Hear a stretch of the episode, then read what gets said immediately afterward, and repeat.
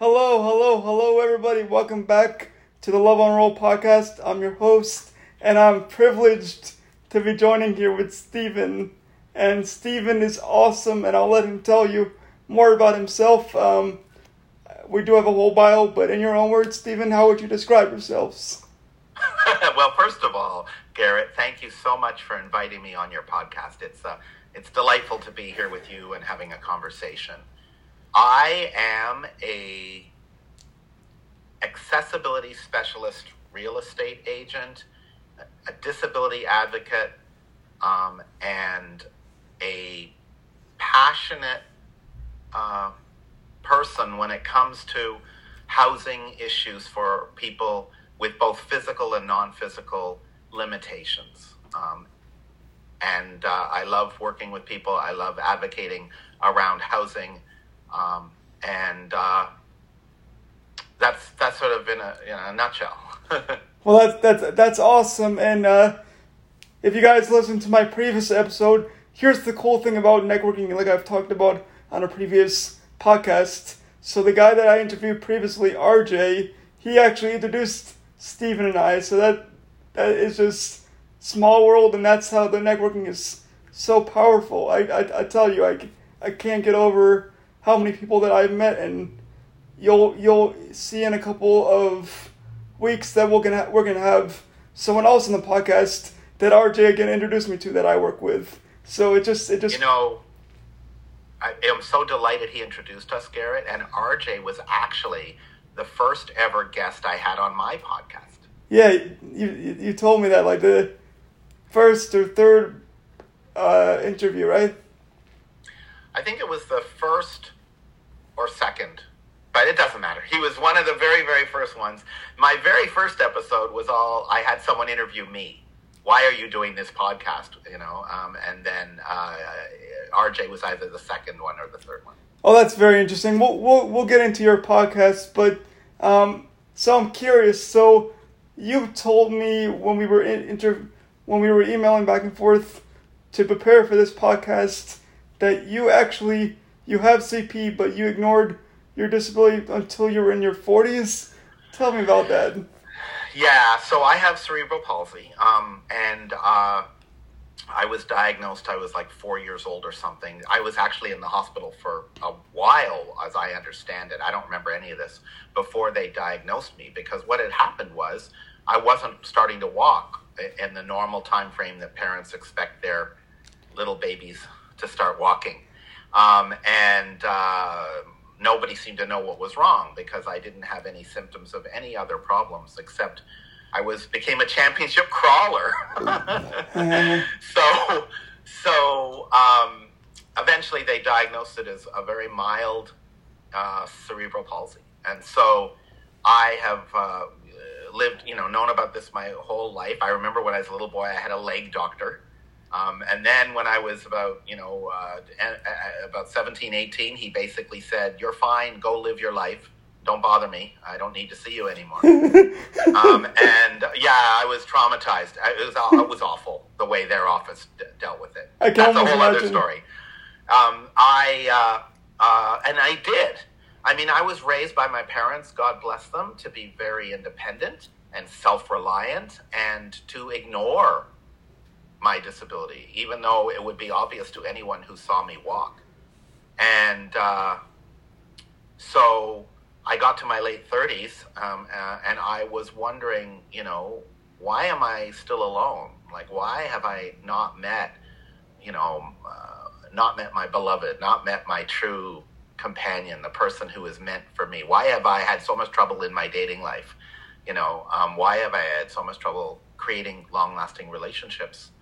Um, and I started work on this uh, and uh, mostly just you know uh, a therapy that I went into, and I discovered over the course of some months that um, what was holding me back, in a nutshell, was my unwillingness to identify with myself and to not be uh, and to overcome feelings of shame around my body and my body image um, and inadequacy, feelings of inadequacy around it. And, you know, uh, this is apparently, I learned later, very, very common for folks who have uh, physical um, challenges um, that they've had their whole lives, especially not late, not adult onset.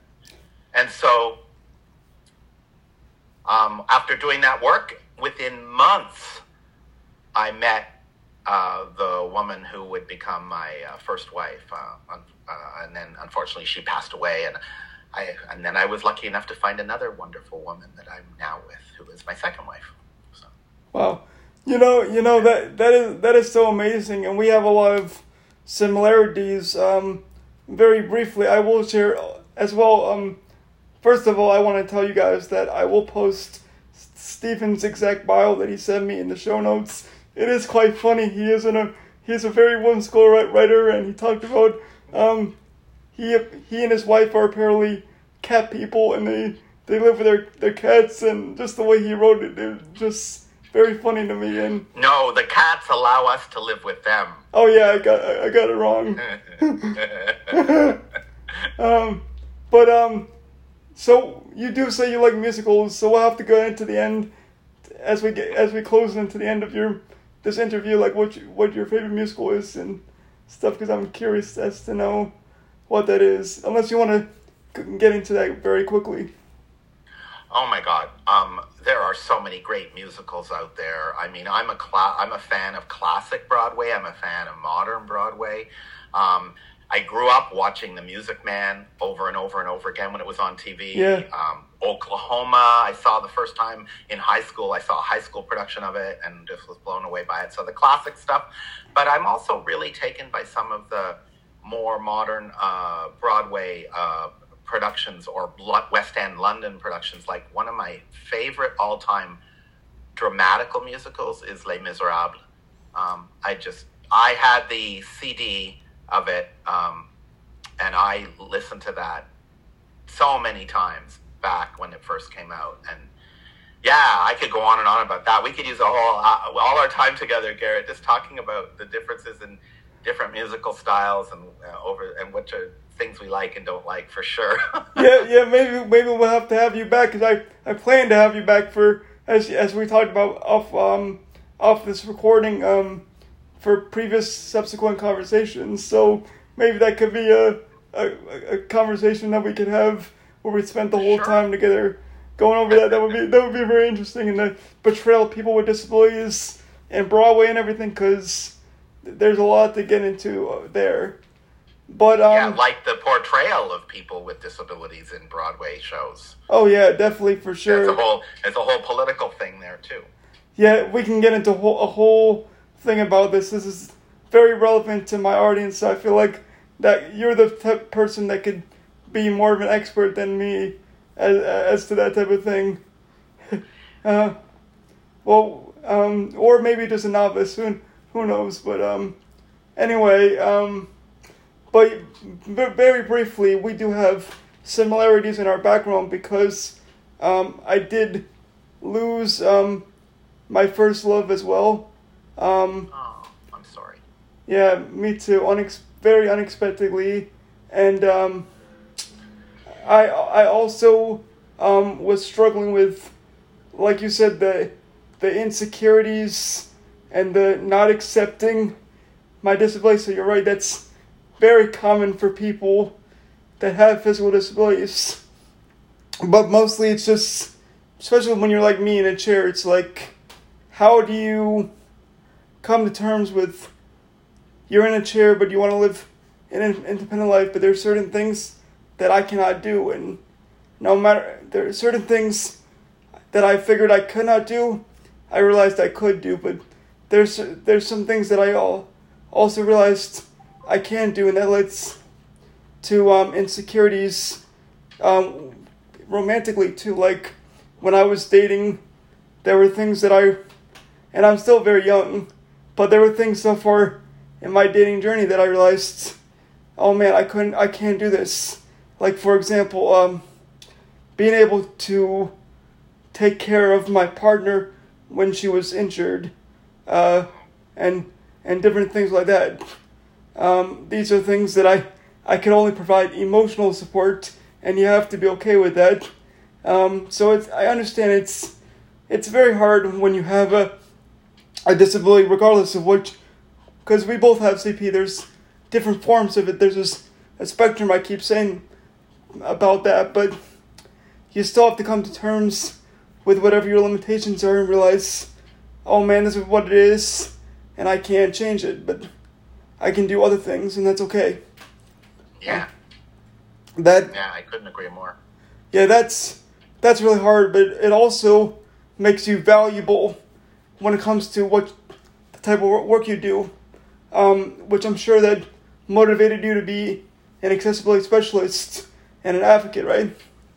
Yes. Um, when I uh, started in real estate, I realized that there wasn't any real estate agents I knew who really understood me or my disability, or for that matter, other folks who use wheelchairs or who have autism or who have multiple sclerosis or have spinal cord injuries, on and on, blind community, deaf community. And so I wanted to be that real estate agent. And that's what I've been working on for nearly 20 years, Garrett. Oh, that's awesome. So, so was it was it easy to become one, or how did you? Yeah.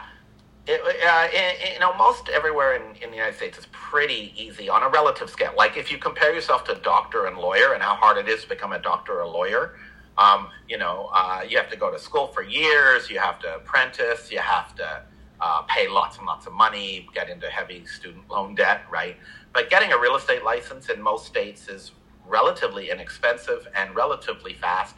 I mean, California is one of the worst states, and you can still do it in less than half a year.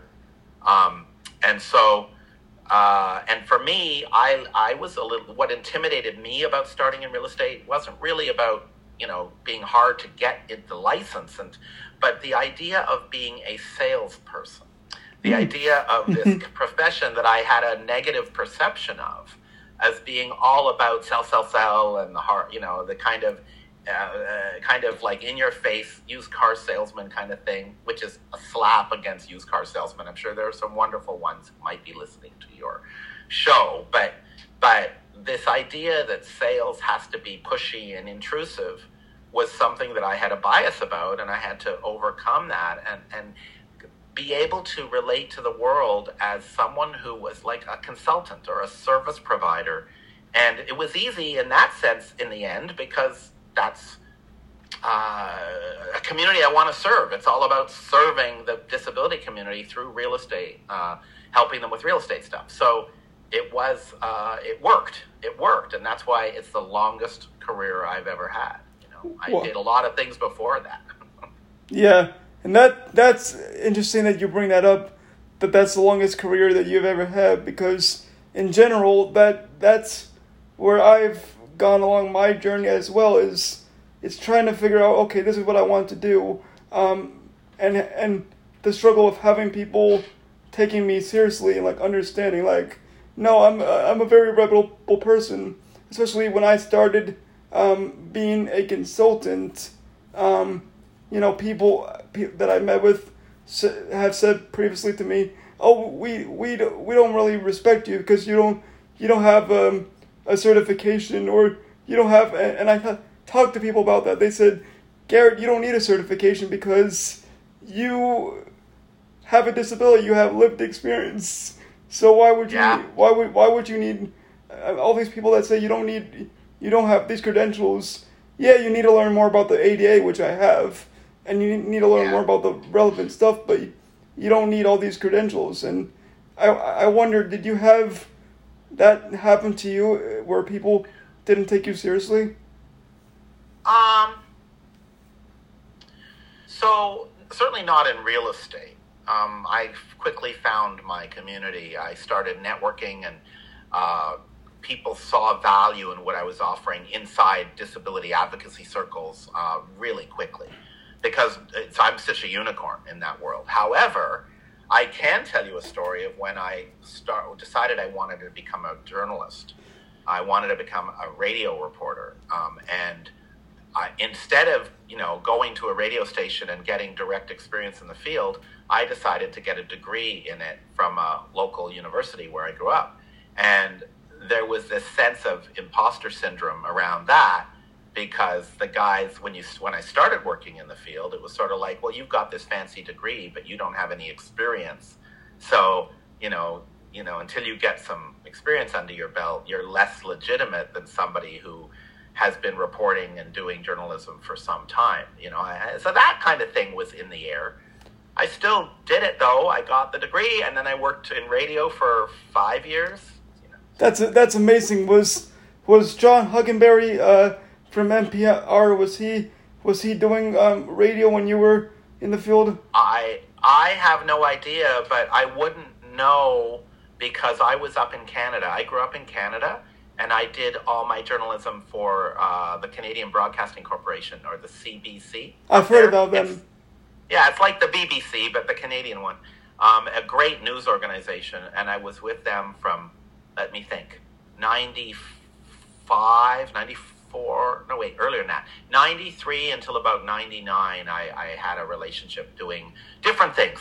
I was a radio reporter, I was a news editor, um, I did a little bit of work as a com- uh, as a as a, a co-host on, a, on on sort of like drive home shows. Um, but I learned a lot, and I realized that I didn't want to do that anymore. yeah. And uh, went and did something else. And and and now you ha- don't you have? I know you have accessibility matters, but in in addition to the podcast, do you have your own business or? Or, well, or as a real estate agent, all of us are kind of like running our own business, even if we're affiliated with a big brokerage or a small brokerage, we still have to file with the IRS our taxes as if we were small businesses, and I certainly do.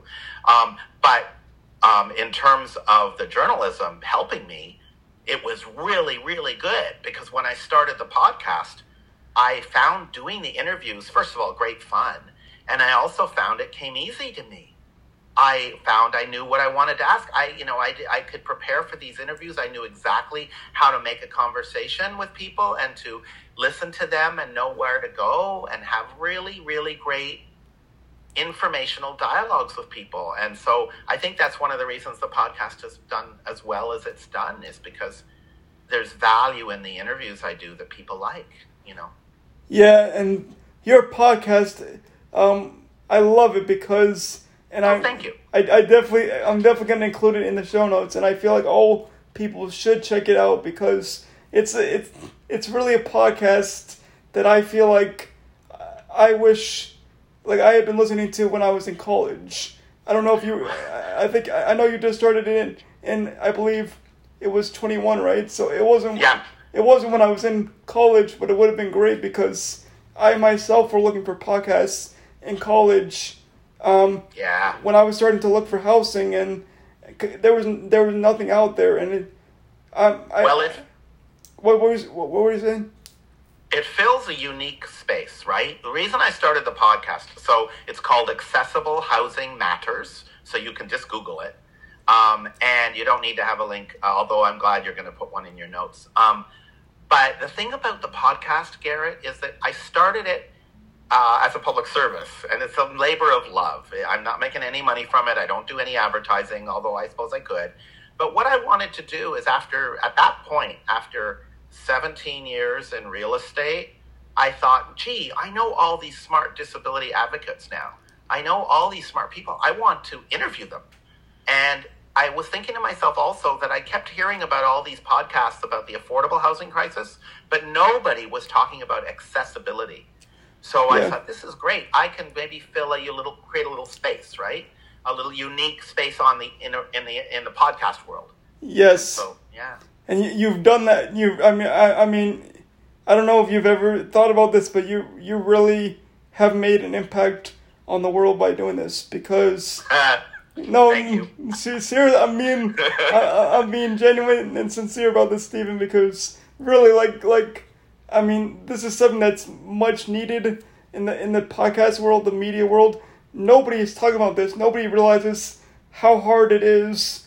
Um, I I think we've talked about this previously, but with with housing, you have to you have to either pay rent and then and then get pay for the modifications for yourself, or you have to get a housing um, a house and then you have to pay put the down payment on the house. You have to do all this stuff on the house and then you have to pay for the mortgage, and you have to pay for. It's just so expensive to have a disability, and to add all these things on top of it. Um, one of the, th- the things that I'm trying to do is really talk to lawmakers and really try to change that because you have things like the like the like the um, Fair Housing Act that really really don't take into consideration um, by them not having the provisions like making it so uh, people don't have to get around the provision of um, making accessible units, and right now they have to pay a, a fine to get around it, which people would rather do. They're just, Yeah, look, can, yeah. yeah. Can What, I share an example? yeah, what were you gonna say? One of the things that really annoys me right now is the it isn't fair housing as much as it's, it's a policy decision. Yeah, So there's a lot of pressure, especially in big urban areas like where I live, for uh, cities and counties and states to create affordable housing, uh, housing that people can afford. And uh, typically, if there's government money involved in a big project, you typically have certain minimum standards around accessibility. I mean, you don't have a roll-in shower, but you'll have a big enough bathroom that a wheelchair can get in, around, and circle in it. But anyway, these developers, these for-profit developers, in some communities where I live anyway, uh, they have a requirement of a certain percentage of units that be less expensive, that be affordable, and they buy off the county or the city. They say, "We'll pay." The city will say, "You don't have to do it if you give us all this money. Give us this penalty payment, and you don't have to do the affordable housing." And it's like that is an example, I think, of what you know uh, of how awful it is. Like we should be making all of our housing accessible as a standard yeah, right? There shouldn't be a way that you can buy out of an obligation to provide accessible and affordable housing. There shouldn't be this idea that it's somehow suboptimal to make property. I mean, we have an aging population. You know, everybody could use a walk-in shower stall or, Yeah. or a roll-in shower stall. This isn't something that just people in wheelchairs want to use. You know, and with an aging population as you get older, why should you be forced to move from your house because you can't get in and out of your bathroom anymore and don't have twenty thousand dollars to remodel it or whatever it costs? yeah.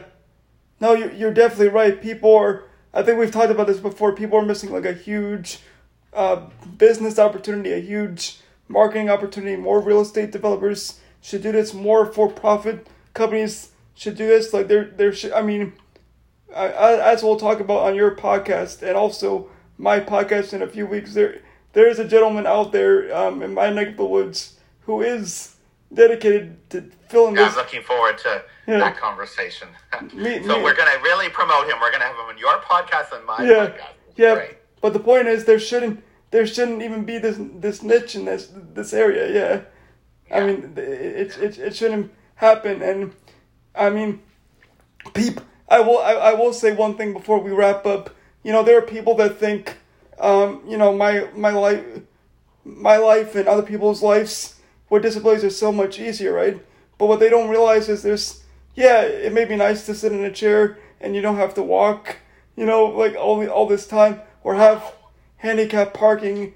But what they don't realize is, you know, you have to deal with a whole lot of crap that you- you don't have, you wouldn't have to deal with if you were able-bodied and Yes, like hidden, hidden and subtle discrimination. yes, Right. I mean, I mean, 50 years ago, the discrimination was overt and out in the public. Now it's just hiding. You Yes. know, like one of my favorite stories, if I may quickly tell you a quick story, Yeah. is how uh, when my first wife was sick, uh, she was had been able-bodied, but she uh, developed uh, uh, illnesses and dis- and disabilities, and uh, we had to have a wheelchair for her to go from place A to p- place B. So this is a perfectly vibrant woman, except for the fact that she's using a a, a, wheelchair because she doesn't have uh, doesn't have the physical strength to walk anymore, and or walk long distances. So I'm we has a manual chair. I'm pushing her around. We're in a medical establishment. Now this is what 10 years ago let me see what year is it this is 2023 no it was more than 10 years ago i would say this is about 15 years ago and we're pushing her in we're inside a medical establishment and the care not the doctors or nurses but the care attendants the third party people they're talking to me they're not talking to her because i'm pushing the chair right? Yeah. I'm pushing the chair. She's sitting down. They think just because she's in the chair that suddenly she's not able to represent herself. And Yep. this sort of thing happens all the time still. Yeah. And, and you may have encountered it yourself. Oh, yeah. And I Oh, find that appalling. Yep, all the time. And do you ever do you ever encounter people that qu- really quickly um people that pray for you because people pray for can I can I pray for you or Yeah, I w- rarely, once in a little while, I hear about it. I find that that is more a regional thing. Um, uh, having visited different parts of the country, you know, um, I don't encounter it as much out here where I am in the, you know, the Bay Area of California, um, San Francisco Bay Area. I don't encounter it that much. People might be thinking it, um, but I haven't heard it very much. But I can imagine in other parts of the country uh, there may be this pity nonsense that goes on. Yeah. you know. that, that, that that's one of the things I like where you are in California. Um I I think I told you but people when I was out there uh, accepted me no question there there are, there are some str- strangers out here where I am where they just will like I was in, in the grocery store at Walmart just the other day and someone fist bumped me. I was like, "Oh, I know what's about to happen." And sure enough, he's like, "You know, there's a there's a church with people with disabilities if you want to go." Um, and uh, Wow. God, God, God bless you. Look it up. Look it up. It's this kind of church. And as I'm walking away, I'm like, "Thank you, thank you, thank you." But Wow. yeah, it, it, it happens all the time. I mean, and, and granted, I mean, I mean, this, I respect everybody's religion, of course, but like, this, to assume that I would go to a church when you don't even know where I would go to worship is, Yeah. is, is crazy. Well, it's bias. It's it's the subtle bias and discrimination born of ignorance. People just don't know, right? Uh, I don't think. I personally hold to the belief, and I know people disagree about this, but I personally hold the belief that most human beings that we interact with are not trying to offend, are not trying to be inappropriate, you know, are not trying to be mean. It's just a lack of awareness. And there's an opportunity for education and helping to make our world a little better, which you're doing and which I hope I'm doing. And over time, things have improved and will continue to, I hope. Yeah, me too. I, I think that's a great note to leave off on because I, I personally do agree with your philosophy that all humans inherently are good. It just comes out where um, they were educated by society in ignorance and they, they don't even know any better. So we that's our job to educate them. So Yeah. that's what we're doing. So well, thank you very much, Stephen, for having me, uh, for ha- for coming on to the podcast. I was talking, I was talking like you were interviewing me, but I was uh, interviewing you. But that's okay. We're, this is a natural podcast. Uh, for for reference, I'm the host. But Thank you for allowing me to have a conversation with you, Garrett, and to be on your podcast. I hope that uh, it's been so much fun, and I look forward to future discussions. yeah, you're you're a permanent. Co- not to put you on the spot, but you're a permanent co-host of the show if you want to. be like, Oh Whatever. Whenever, like you'll you'll be on subsequent episodes for sure. yeah, I look forward to it. All right, me too. All right, guys. Well, thank you so much for listening, and as I always say, uh, love will save the world. So just remember that, and we'll see you next time. Take care. Bye bye.